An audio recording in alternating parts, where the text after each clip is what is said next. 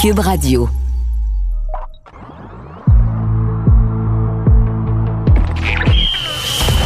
Jean-François Barry. Un animateur pas comme les autres. Avantage numérique. Cube Radio. Ah ben, bienvenue tout le monde à cette première édition de l'Avantage numérique. Jean-François Barry, bien excité d'animer une émission de sport, magazine sport, où on va parler d'un paquet de sujets. Puis là, peut-être que vous vous dites, euh, qu'est-ce qu'il fait dans le sport? Lui, on l'a plus connu des mecs comiques, l'humour, la guerre des clans. Ben, sachez que de un, je pratique beaucoup de sport, je suis un fan. Euh, mes enfants en ont fait, je suis un, un père d'aréna, un père de gymnase, un- euh, je, je suis le sport, je suis vraiment un passionné et j'ai travaillé dans le sport. euh, ça s'est fait euh, graduellement, je vous dirais. Euh, j'ai travaillé au 91.9 la semaine l'année dernière euh, où j'avais aussi une émission de sport.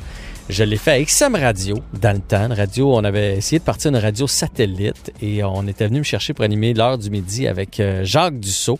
Donc pendant une année, j'ai animé deux heures de sport. Euh, je l'ai fait aussi dans les émissions matinales que j'ai animées, que ce soit à Caféine, ça commence bien, ou encore dans les différentes radios où j'étais souvent le gars de sport. Fait que bref, c'est pas une chaise qui est inconnue pour moi. Euh, bien excité de ce nouveau défi.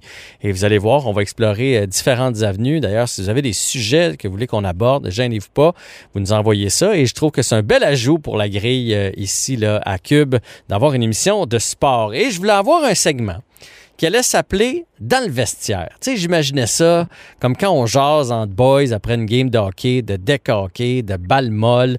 On est en serviette, on vient de prendre notre douche. Puis là, je ne sais pas pourquoi, en se ramassant le paquet avec une petite bière entre les jambes, les sujets de discussion nous viennent naturellement. Fait que je voulais essayer de créer ça. Puis je me suis dit, avec qui je me verrais en serviette, avec une petite bière entre les jambes.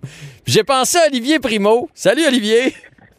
Salut, tu m'avais pas dit que tu t'amènerais le sujet comme ça. Je suis content de l'entendre. En serviette avec une petite euh, entre les deux jambes, parfait ça. Ben, tu vois le style, par exemple. Tu as déjà vécu ça, là. Oui. Je, oui, je, je sais, 100%, Puis on- je sens qu'on je sens qu'on va avoir le même genre de discussion, c'est parfait.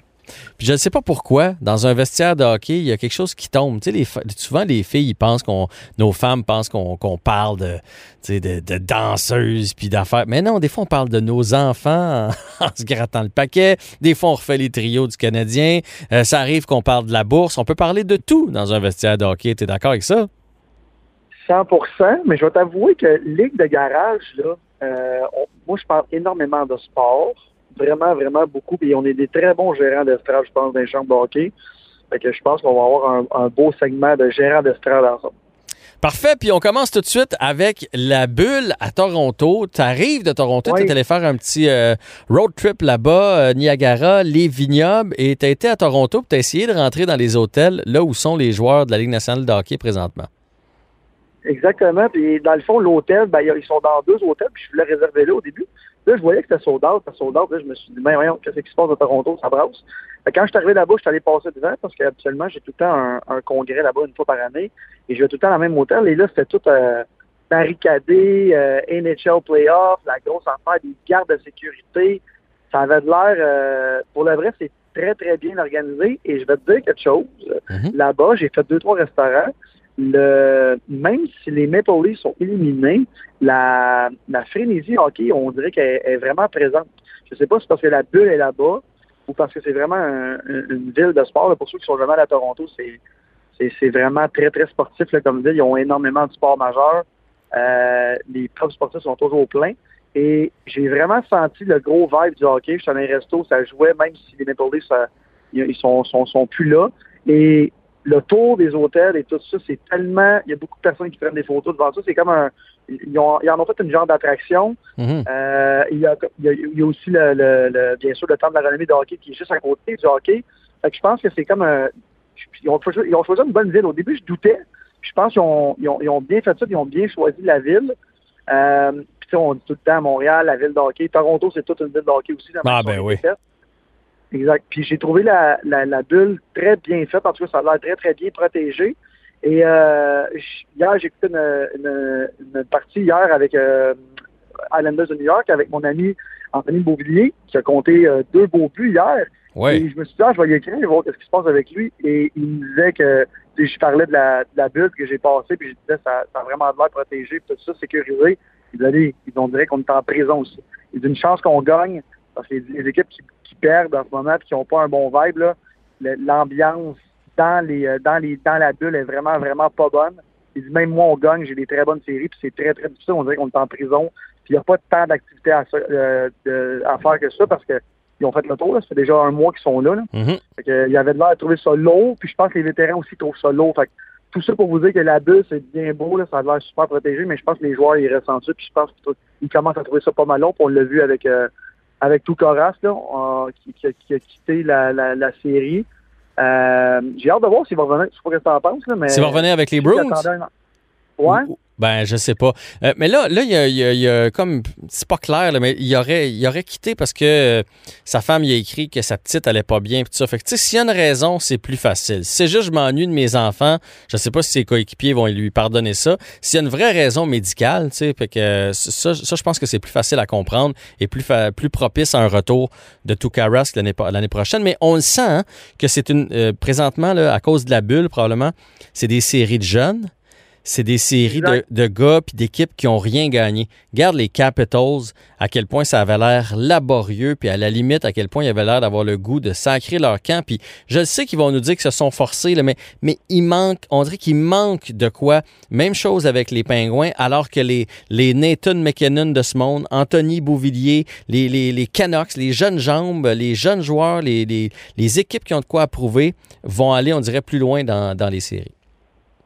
Exactement. Puis on, le voit aussi avec les, les, marqueurs. C'est sûr qu'il y a tout le temps les, gros, mais les jeunes poussent fort. Puis là, regarde, tu parles d'Anthony Beauvillier qui connaît des, très, très bonnes séries. Qui, c'est ça qu'il me hier. Il est super motivé, mais il dit faut, faut que tu sois dans une équipe qui gagne et qui est motivée parce que le base, c'est très, très long. Puis en tout cas, ce que j'ai compris là, entre, entre deux lignes, c'est que les, les vétérans trouvent ça très, très long. Puis en même temps, je les comprends, ça fait déjà un mois qu'ils sont enfermés. C'est pour ça que tout le monde dit qu'il va avoir un une grosse astérisque à côté du, du, des gagnants de la Coupe Stanley, en tout cas pour moi. Mhm. si jamais le Canadien gagne, je vais être super content, mais il va quand même avoir la, la grosse astérisque à côté là, que c'était la, la COVID. Puis c'est tout correct, aussi l'a dit, on il, il, s'est pas il s'était pas adapté non plus à jouer devant des, des estrades vides.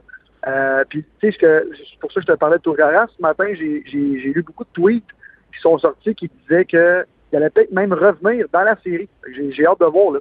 Euh, tu me dis ça, là, j'ai, tu me dis s'il va revenir avec l'équipe.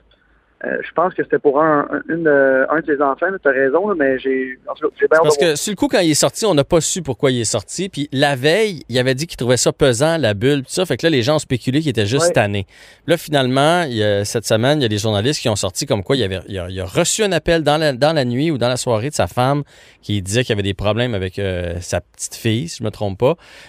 puis que, tu sais, que c'est ça, qu'il serait mieux de s'en revenir. Puis il a décidé de quitter pour aller rejoindre sa famille. Puis ça, si c'est ça, c'est totalement compréhensible.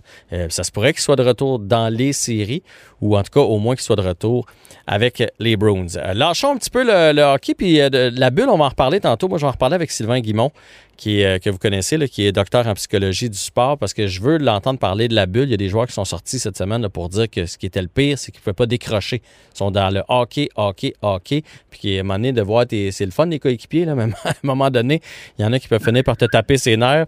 Fait qu'on va parler de tout ça dans les prochaines minutes, mais je veux t'entendre sur la Ligue canadienne de football qui a annoncé cette semaine qu'il n'y aurait pas de, football euh, parce que le gouvernement n'a pas voulu donner de subventions. Euh, toi, je sais, je ne veux pas te ramener ça, mais tu t'étais porté intéressé à, acheter les alouettes. Donc, tu connais quand même les finances de la Ligue et tout ça. C'était pas viable sans les subventions, euh, les, alouettes et la Ligue canadienne de football.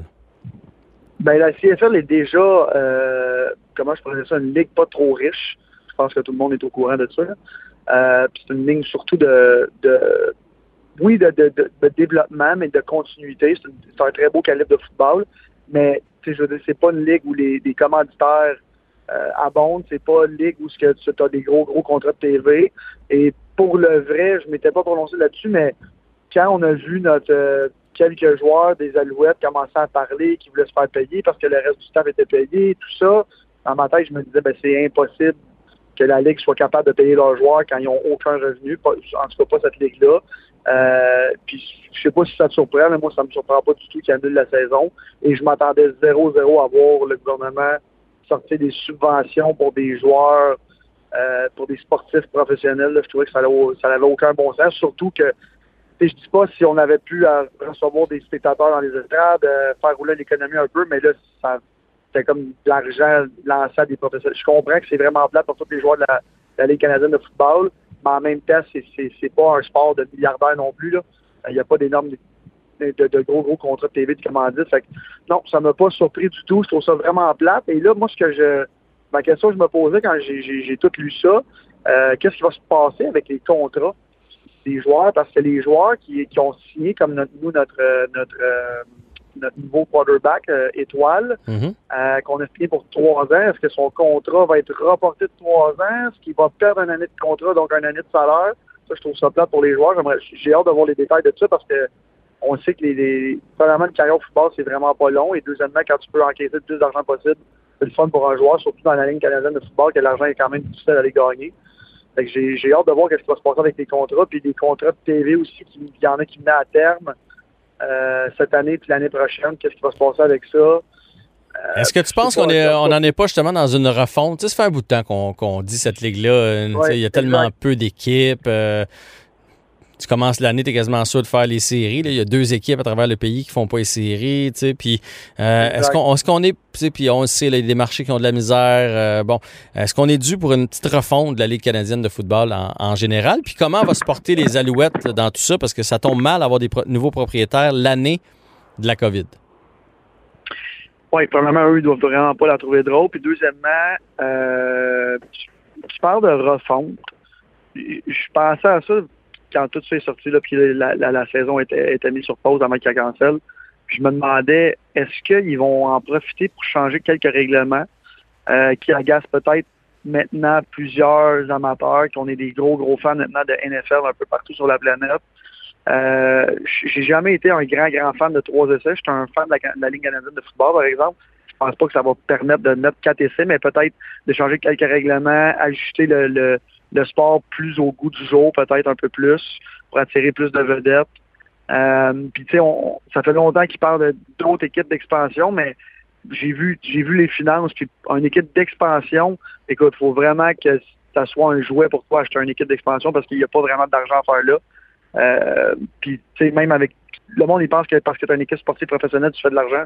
Je vous confirme que non, il faut vraiment que ton équipe, surtout dans la ligne canadienne de football, il faut qu'elle gagne, il faut qu'elle remplisse les estrades. D'abord, il y a il n'y a vraiment aucun argent à faire là. Fait que j'ai hâte de voir s'il va y avoir une réforme. Puis j'ai vraiment hâte de voir si en, encore une fois, si je me mets à la place des commanditaires, et qui des, des fois sont attachés pour longtemps, il va y avoir une refonte aussi de ça. Parce que les commanditaires vont dire Ah, ben regarde, je, vais utiliser ça comme prétexte pour aller mettre mon argent ailleurs. Mm-hmm. J'ai hâte de voir la, survie financière de ce là en tout cas, tout ça, euh, c'est plate pour les propriétaires, c'est plate pour la Ligue, mais c'est surtout plate pour les joueurs parce qu'il y, en a pas beaucoup là-dedans qui peuvent se permettre d'être une année sans travailler. Euh, il y en a plusieurs qui vont devoir se trouver des emplois. Ceux qui ont même des emplois en plus de leur euh, job de, de joueur de la Ligue canadienne de football. Fait que pour ces, ces gars-là, ça reste des pères de famille. Fait que ça, c'est le côté le plus triste de la chose. Exactement. Puis notre, notre corps arrière à Montréal qui a qui a écrit un, tweet ou un post Facebook, ça fait peut-être un mois, un mois et demi, qui disait qu'il avait fait deux semaines de Uber Eats, qu'il allait livrer aux maisons dans son coin puis tout ça. Puis c'est ce que tu dis, c'est qu'il faut que le, il faut que qu'il se trouve une job parce que, comme on disait tantôt, il n'y a pas énormément de gros, gros salaires dans la, la ligne canadienne de football. Là. Tout le monde se, se rappelle de Carvillo, là, puis son mm-hmm. demi million par année, c'était sûrement le seul et le plus payé de l'histoire de la ligne canadienne de football. Fait qu'il faut pas, euh, faut pas s'enflammer et penser que les joueurs sont, sont tous millionnaires. Là. Euh, c'est une, être footballeur professionnel, c'est une job très, très exigeante. Là. le salaire qu'il gagne, je pense qu'il mérite. Euh, oui, puis dans le cas de Vernon Adams, c'est le gars dont tu parles, qui a été faire un peu de taxi, euh, ben c'est ça. Il vient de signer un gros contrat, mais malheureusement, il n'a pas encore mis la main là-dessus. Puis lui, il a même dit que les employés, la direction, tout ça, ne devraient pas être payés. Eux autres non plus. Les gens qui s'occupent de la Ligue canadienne de football ne devraient pas être payés si les joueurs ne sont pas payés puis qu'ils peuvent pas travailler. Fait que, en tout cas, c'est une année vraiment à oublier et à suivre. Contrairement à ta chronique qui ne qui n'est pas à oublier, malheureusement, c'est tout le temps qu'on avait, euh, Olivier. Mais on va mettre ça à chaque semaine. Fait que tu peux te rhabiller euh, et tu peux sortir du vestiaire maintenant. J'enlève ma serviette, on en parle prochaine. bon. Salut Olivier. OK, bye. bye. Olivier Primo, donc, euh, avec la chronique dans le vestiaire ici. Jean-François Barry. Avantage numérique. Cube Radio.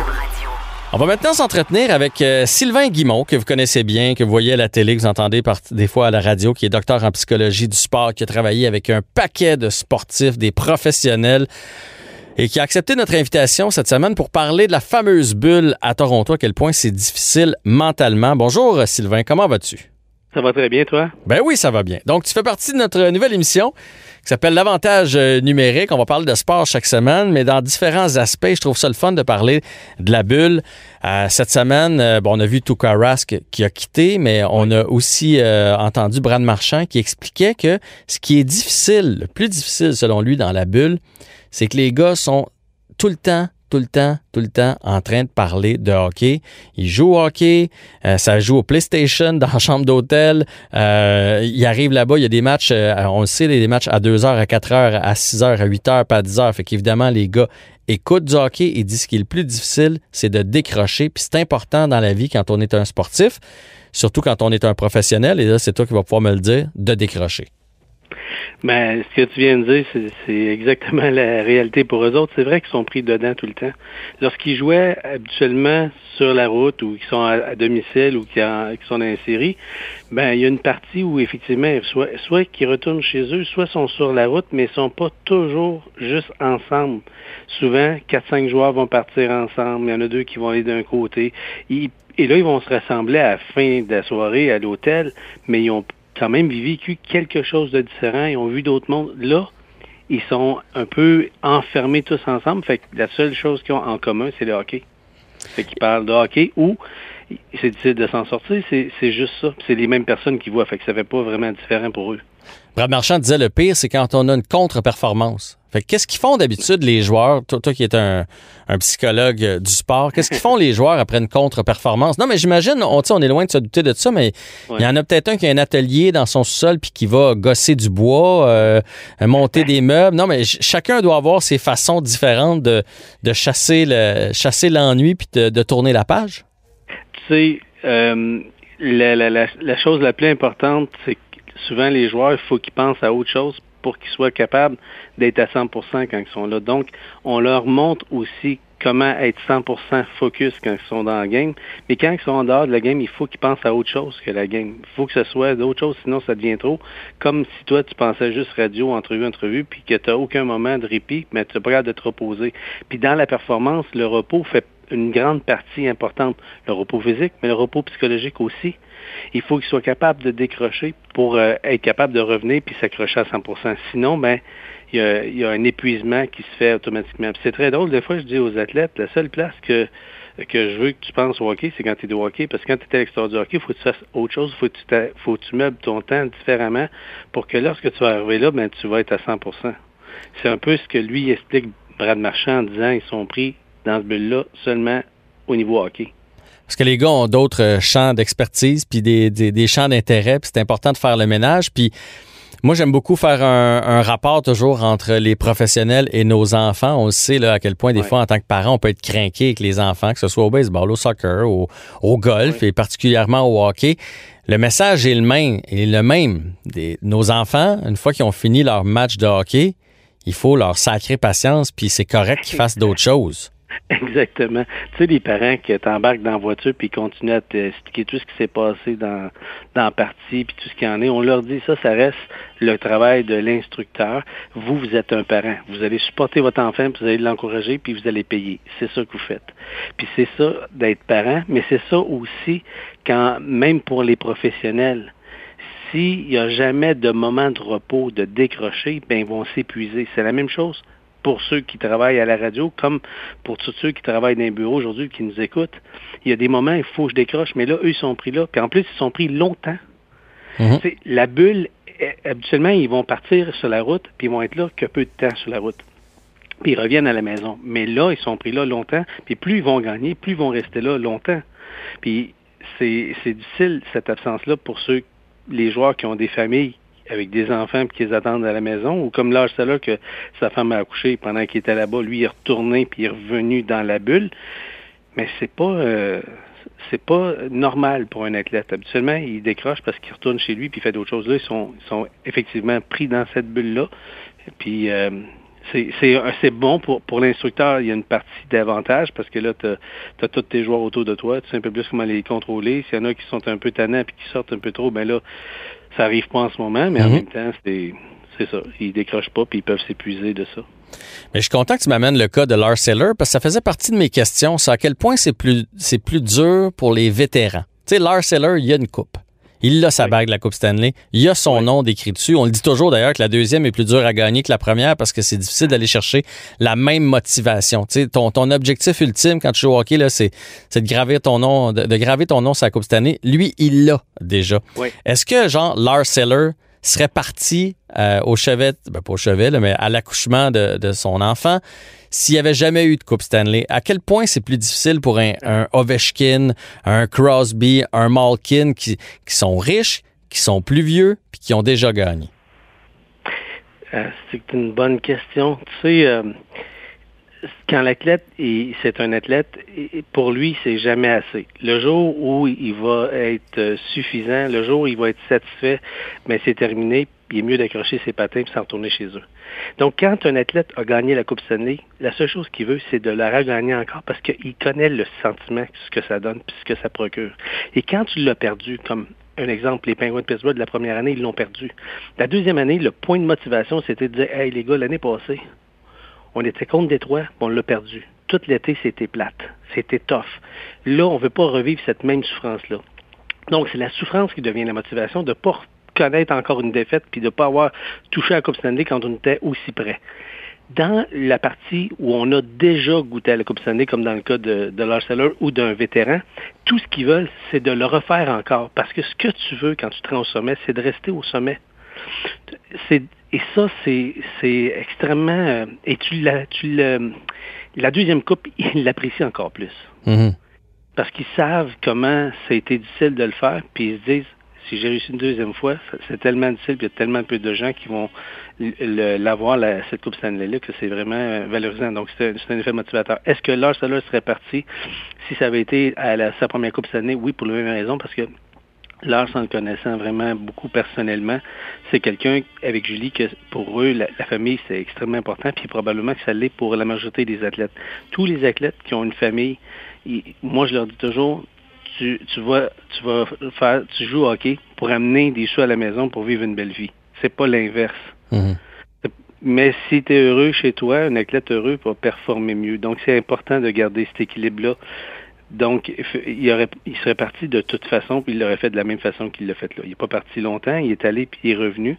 Puis je pense que maintenant, de plus en plus, c'est, accepté dans nos mœurs. Ben, je pense que maintenant, là, on se dit, hey, la famille, là, ça passe en premier.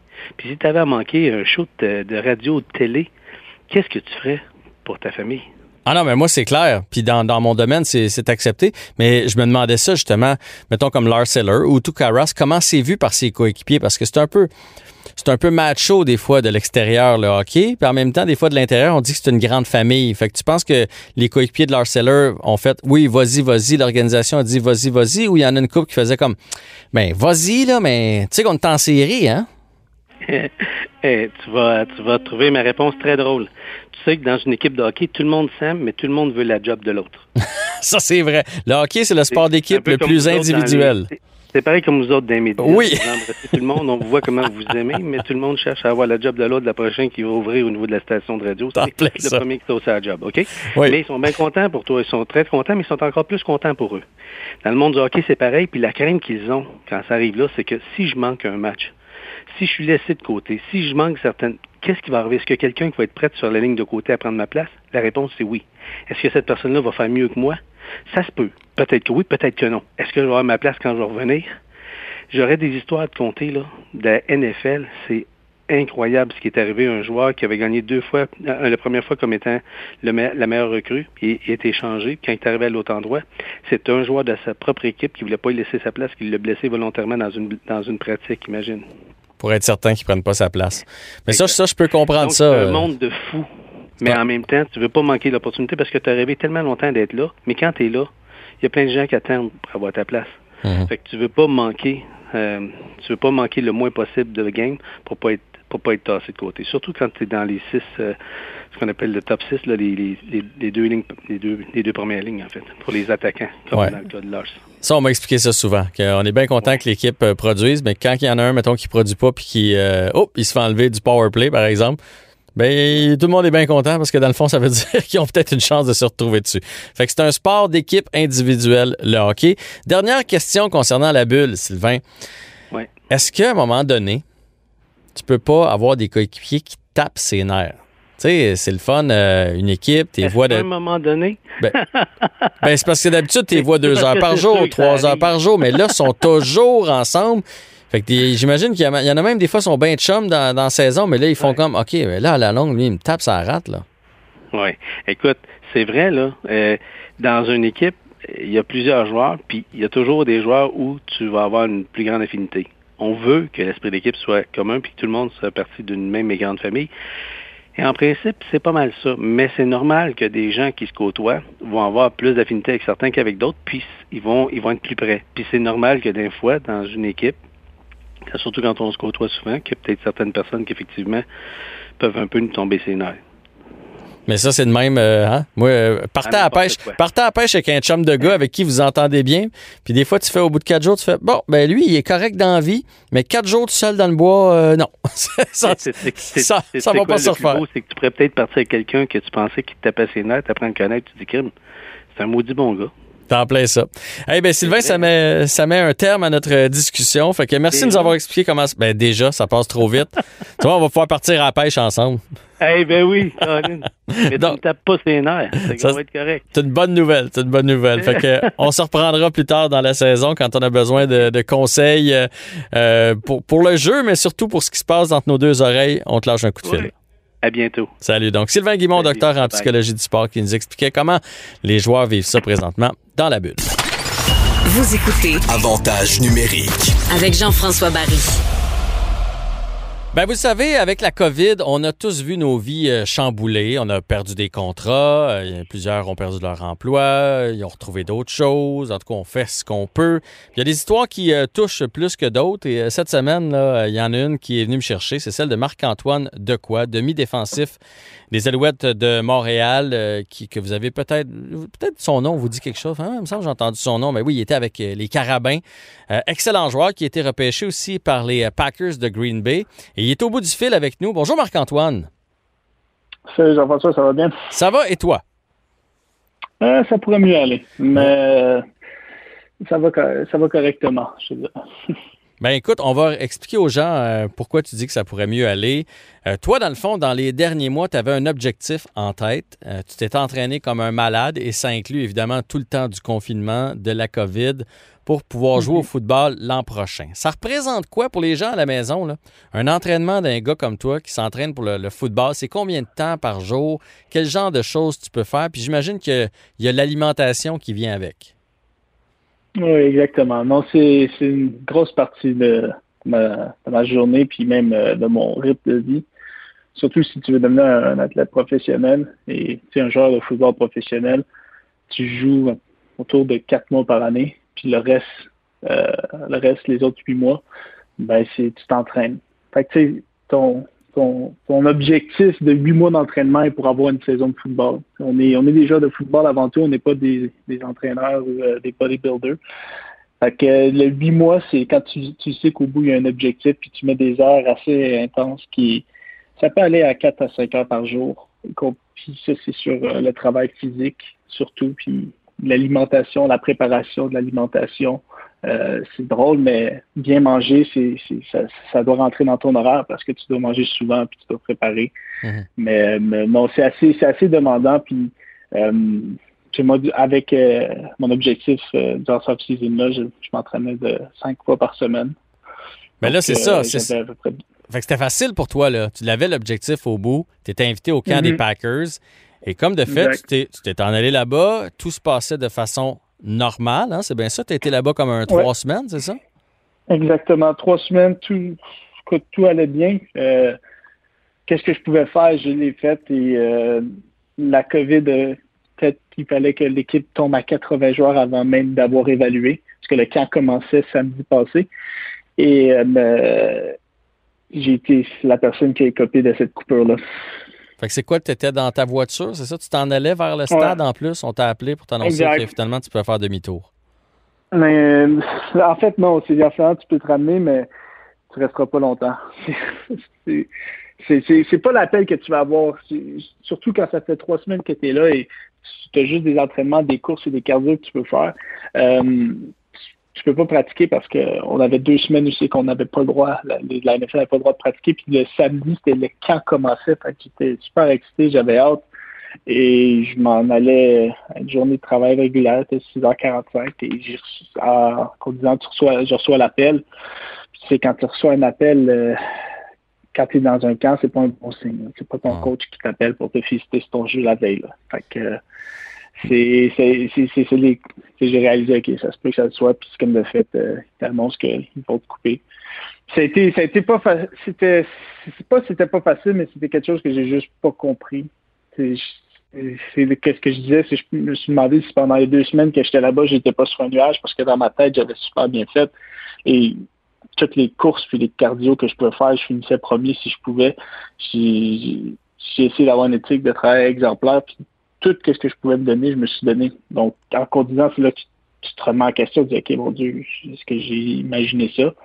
Pour, par après, pour avoir parlé avec plusieurs coachs euh, et, des, joueurs, non, en fait, j'ai été, euh, ça, a paru l'éthique que j'ai eu, puis l'effort que j'ai donné. Comme mon coach Matt Lafer, lui, qu'est-ce qu'il m'a dit quand j'ai été coupé, je lui ai demandé pourquoi il m'a dit c'est une décision euh, du DG qu'il fallait qu'il coupe à 80, puis c'est moi qui ai pris pourquoi c'est moi, je ne vais, pas spéculer, je ne sais pas, mais il pas c'était pas c'était pas un sens t'es pas assez bon pour faire cette ligue là mm qu'on va c'est juste mais, il faut qu'on coupe à 80. Mais dis-moi, Marc-Antoine, parce que là, je me mets dans ta tête, tu essaies de savoir mhm. pourquoi, puis euh, tout ça, puis il y a la déception qui vient avec. Mais les Packers ne le savaient pas avant qu'ils allaient devoir réduire à 80? Pourquoi ils t'ont fait déplacer? Puis...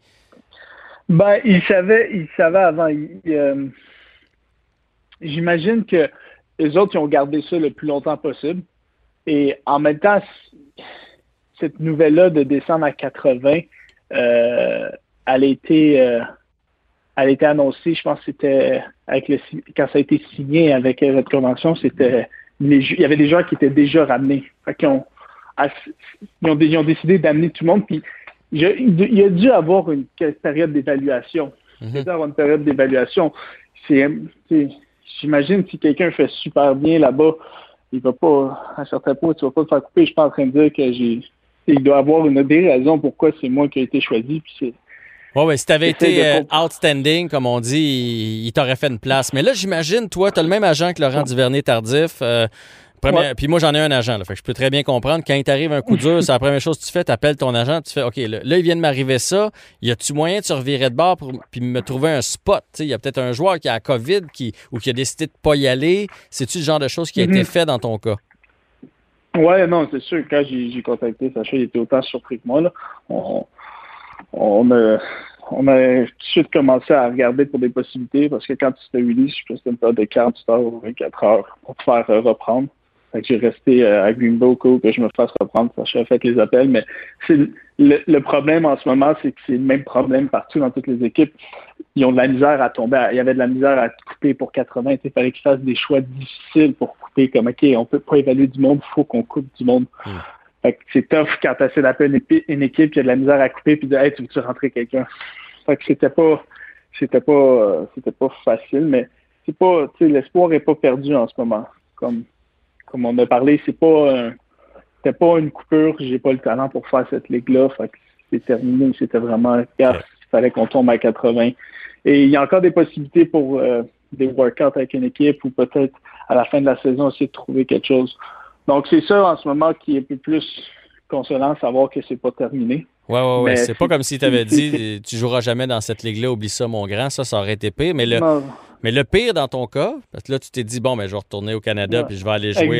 Je vais aller jouer pour les Alouettes. Et là, la même semaine, beding, bedang, on annonce qu'il n'y aura pas de Ligue canadienne de football cette année. Là, j'imagine qu'à un moment donné, tu as, beau être vaillant dans la vie, les deux bras t'ont tombé, puis tu devais te demander ce que tu allais faire. Là. Ouais, non, définitivement. Puis je sais que quand tu, tu, comme n'importe quel emploi, tu as des risques de te faire congédier ou tu as des risques de perdre d'emploi. Et avec le football encore plus, Je sais que le football, c'est pas quelque chose qui est assuré. Tu peux, tu peux partir, mais dans ma tête, euh, la dernière fois que les, les, deux ligues ont été cancellées, ça fait longtemps de ça. Là. Oui. Donc, c'était, j'étais, j'avais un emploi, j'avais un salaire, j'avais un revenu. Puis c'était mes deux plans, plan A et plan B. Le plan A, c'était de faire la NFL. Le plan B, je retournais à la maison, puis je pouvais jouer avec les Alouettes.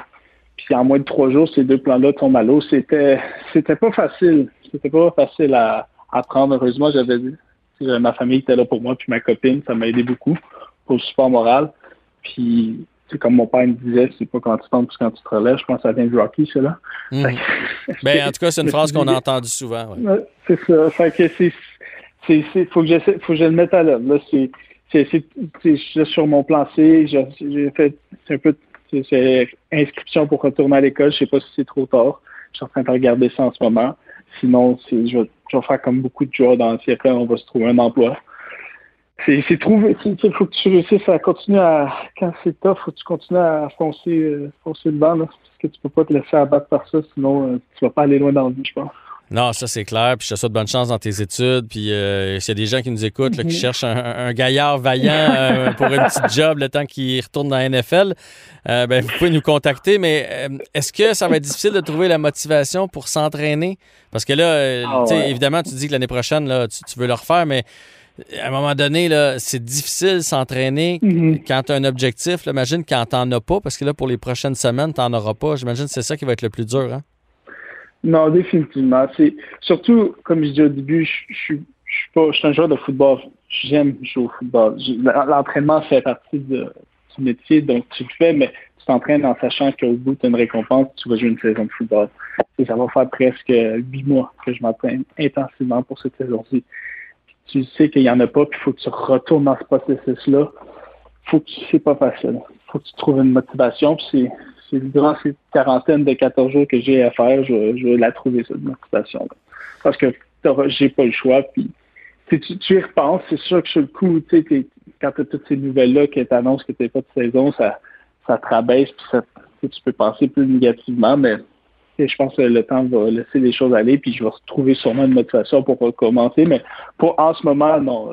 Ouais. Je me repose, puis c'est pas. Je suis pas envie de retourner dans un gym et refaire mes heures que je faisais là. Mais je suis certain que ça va revenir. Tu as l'air bien entouré ouais. à part de ça. Puis il faut pas lâcher un talent comme le tien. Puis une, une, chance comme la tienne, ça passe pas quatre fois dans une vie. Fait que, euh, on va espérer pour toi que ce soit l'année prochaine. Puis euh, bon courage, puis bonne chance pour la suite, Marc-Antoine. Ben, merci beaucoup, j'apprécie. Salut.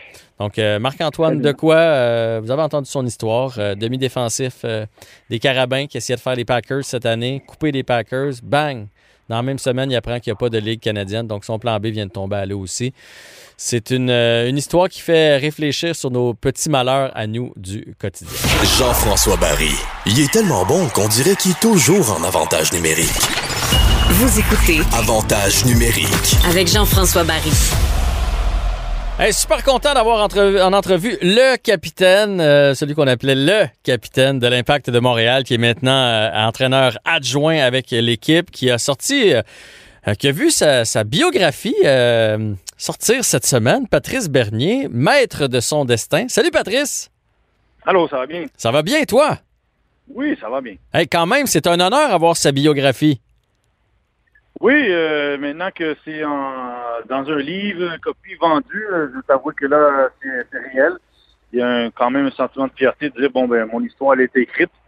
Euh, donc, euh, parce qu'on a passé des mois, une année complète là, à, à travailler là-dessus avec euh, Mathias Brunet. Mm -hmm. donc, oui, très fier que là, maintenant, c'est là. Et puis, on, on, je souhaite bonne lecture à tous ceux qui, qui vont acheter le livre. Et puis, euh, s'aventurer à connaître mon histoire.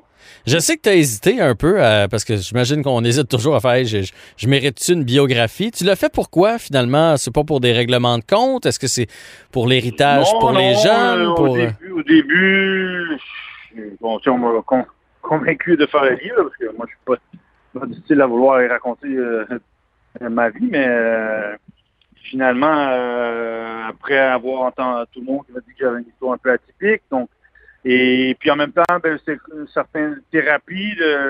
J'ai fini ma carrière, mais j'ai quand même clôturé ce chapitre-là.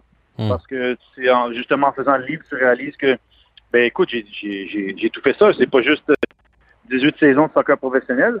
c'est la période de, hockey, c'est grandi, être né au Québec avec un père qui est arrivé puis qui, qui t'inculque euh, sa passion pour le soccer, mais finalement s'embarque, s'engouffre de la, culture québécoise et son amour pour le hockey.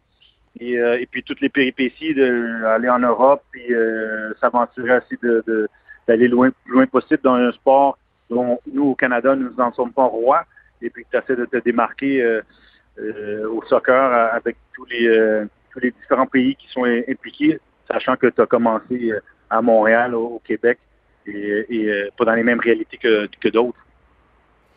Oui, tu parles beaucoup des embûches dans ce dans ce livre-là. Euh, puis ça, ça, va être une belle inspiration pour les gens qui vont le lire, les jeunes qui vont le lire, puis les futurs sportifs, parce que une carrière, nous, on voit toujours le beau côté. On voit Patrice Bernier, le roi du stade et tout ça, mais mais il y a des embûches, il y a des déceptions, il y a beaucoup d'efforts pour en arriver là. Oui, euh, c'est aussi le côté là-dedans qui, qui en ressort. C'est, ça peut être une sorte d'inspiration, motivation euh, de réaliser, comme tu l'as mentionné, que on voit beaucoup l'image, on voit beaucoup la personne, l'athlète euh, au stade ou à la télé, mais rarement on connaît toute la profondeur de l'histoire.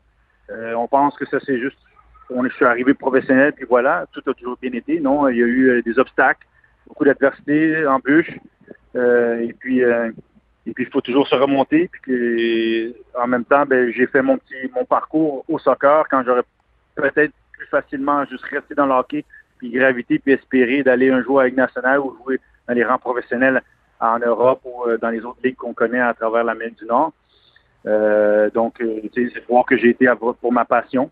Mm-hmm. puis que, mais qu'il y a quand même eu pas mal de différents péripéties. Et puis, j'ai continué à, à, me battre pour avoir une carrière. Et donc, il y a ce côté-là qu'on apprend à travers le livre.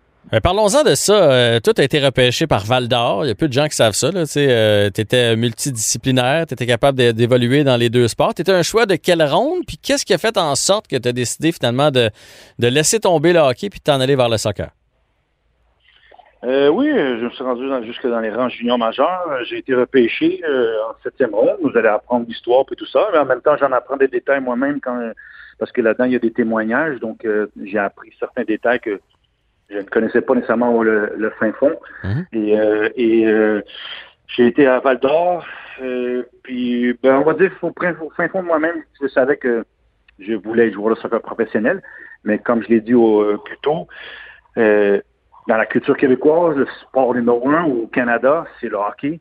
Et quand tu gravites et tu arrives dans les rangs où ce que normalement les joueurs se font repêcher pour pour la Ligue nationale. Puis évolué avec des gars comme Roberto Luongo, Steve Bégin, Jean-Pierre Dumont, puis dans une épopée où il y avait des Vincent Le Cavalier, Simon Gagné et compagnie. Donc, je ne pouvais pas dire, ben non, euh, je veux pas, euh, je vais lâcher le junior majeur puis pas voir où ce que je peux me rendre. Mais euh, vous allez apprendre que voilà, il y a un épisode qui s'est produit qui m'a fait le, qui, a fait le déclic ou c'est pas dire m'a fait tourner la page puis se concentrer sur le soccer complètement euh, et puis de pas regarder en arrière et de juste euh, aller euh, droit vers la droit vers l'avant puis d'essayer de d'atteindre mon rêve d'être joueur de soccer professionnel. Et visiblement, c'était le bon choix avec la belle carrière que tu as eue. Donc, ça s'appelle Maître de son destin. C'est déjà disponible, écrit par Mathias Brunel, histoire de Patrice Bernier.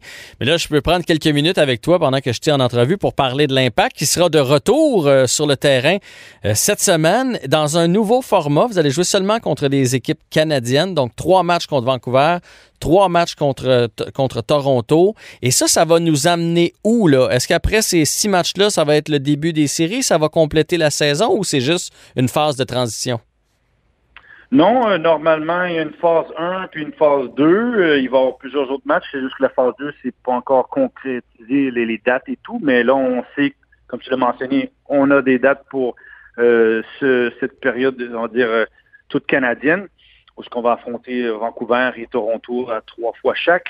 Et euh, n'oublions pas que le, celui qui aura mieux performé, parce que c'est des points pour le classement général, mais c'est aussi euh, une forme, euh, l'équipe qui en sortira le, meilleur au niveau des victoires et des points représentera la, ira en finale la Coupe canadienne 2020 mhm. contre le gagnant de la CPL, la, la Canadian Premier League.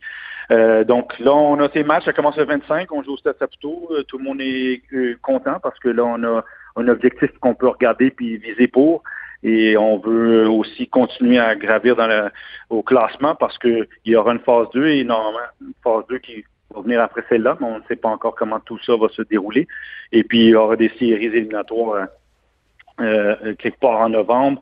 Mais comme j'ai dit, on, là, on commence avec la phase 1, on commence avec ces six matchs-là. Et euh, à nous d'aller euh, bien performer, prendre le plus de points possible. Mais ça va être intéressant parce qu'on affronte notre rival de toujours, Toronto, Mhm. à trois reprises. Et en plus, Vancouver, une autre équipe canadienne. On sait qu'on a une petite rivalité, mais ça va être intéressant de voir comment match après match euh, les choses évoluent au niveau stratégique, au niveau de, de- des ajustements qu'il va y avoir à- à- avec, euh, avec chaque formation. Mais on va chercher à, à bien performer, de prendre les, le plus de points et performer le mieux possible pour monter au classement aussi. Et dans quel état est l'équipe? Est-ce qu'il vous manque des joueurs là, qui peuvent pas rentrer à cause de la COVID ou euh, qui ont resté avec leur famille ou on a no- notre équipe euh, complète? Puis si oui, quel est l'état d'esprit présentement des joueurs? Non, euh, tout le monde est là. Euh, il n'y a personne qui. euh, on a eu notre période de quarantaine une fois qu'on est revenu de, d'Orlando. Euh, on est retourné à l'action depuis, je pense, le 9 août. Euh, là, on s'entraîne. Euh, Tout le monde est, est, euh, est apte et disponible à être sélectionné par le coach Thierry Henry. Et là, on a juste hâte là, pour que mardi, le 25, on, on puisse présenter la meilleure équipe possible sur le terrain. Et comme j'ai dit, d'aller chercher la victoire, de performer et, et d'évoluer aussi, parce qu'on n'oublie pas que Thierry Henry vient juste d'arriver Mhm. et, de, et- et de bien euh, que le projet euh, se, se- disons, se solidifie pour que euh, les joueurs et tout le monde euh, la vision que Thierry a de comment on, on veut jouer puis comment on veut dominer les matchs euh, évolue et progresse match après match pour monter en puissance. Et là, on a appris que vous allez pouvoir jouer devant euh, des spectateurs. Vous allez être la première équipe au Canada à jouer devant des spectateurs, mais on parle seulement de 250 personnes dans le stade. Euh, C'est un beau stade. Reste que c'est grand. Ça va être quoi l'ambiance d'avoir des sièges vides partout alentour de nous avec peut-être seulement 250 personnes? On va souhaiter que ce soit les ultras, au moins les 250. Ils sont bruyants, mais quand même, ça va faire spécial pour les joueurs. Ça va faire différent. Ouais, ben là, je pense que ça va être spécial. Juste d'aller au Stade Saputo, euh, reprendre des marques dans le vestiaire, c'est notre, notre domicile. Oui, clairement, ça va nous manquer que les partisans ne seront pas là, euh, ou du moins, il n'y en aura pas beaucoup, donc 250 seulement, mais on a joué quand même à Orlando euh, au tournoi MLS is Back, parce qu'il n'y avait pas de partisans à- du tout, donc euh, je crois qu'il y a eu cette habitude-là, mais euh, ça va être intéressant de voir euh, les, les, les premières instances euh, être au Stade Saputo, parce que là, on va vraiment... il y aura juste 250 personnes, donc euh, on va clairement peut-être entendre très, très, très précisément les, les, les, les mots des, des partisans qui sont présents, mais on est juste heureux qu'on reprenne l'action et, euh, et puis on espère qu'avec toute cette période COVID, les choses euh, s'amélioreront puis que plus de partisans pourront faire euh, partie de l'action euh, dans le futur.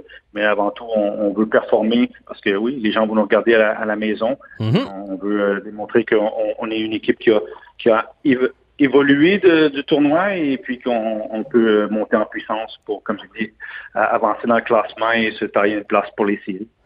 On va regarder ça, c'est sûr et certain. On va encourager notre équipe ici à Montréal. Patrice Bernier, bonne chance pour la saison. Euh, Bonne chance pour ces six matchs contre les équipes canadiennes. Et bonne chance aussi avec ton, ton livre Maître de son destin. Un grand merci d'avoir pris du temps pour nous aujourd'hui. Cube Radio.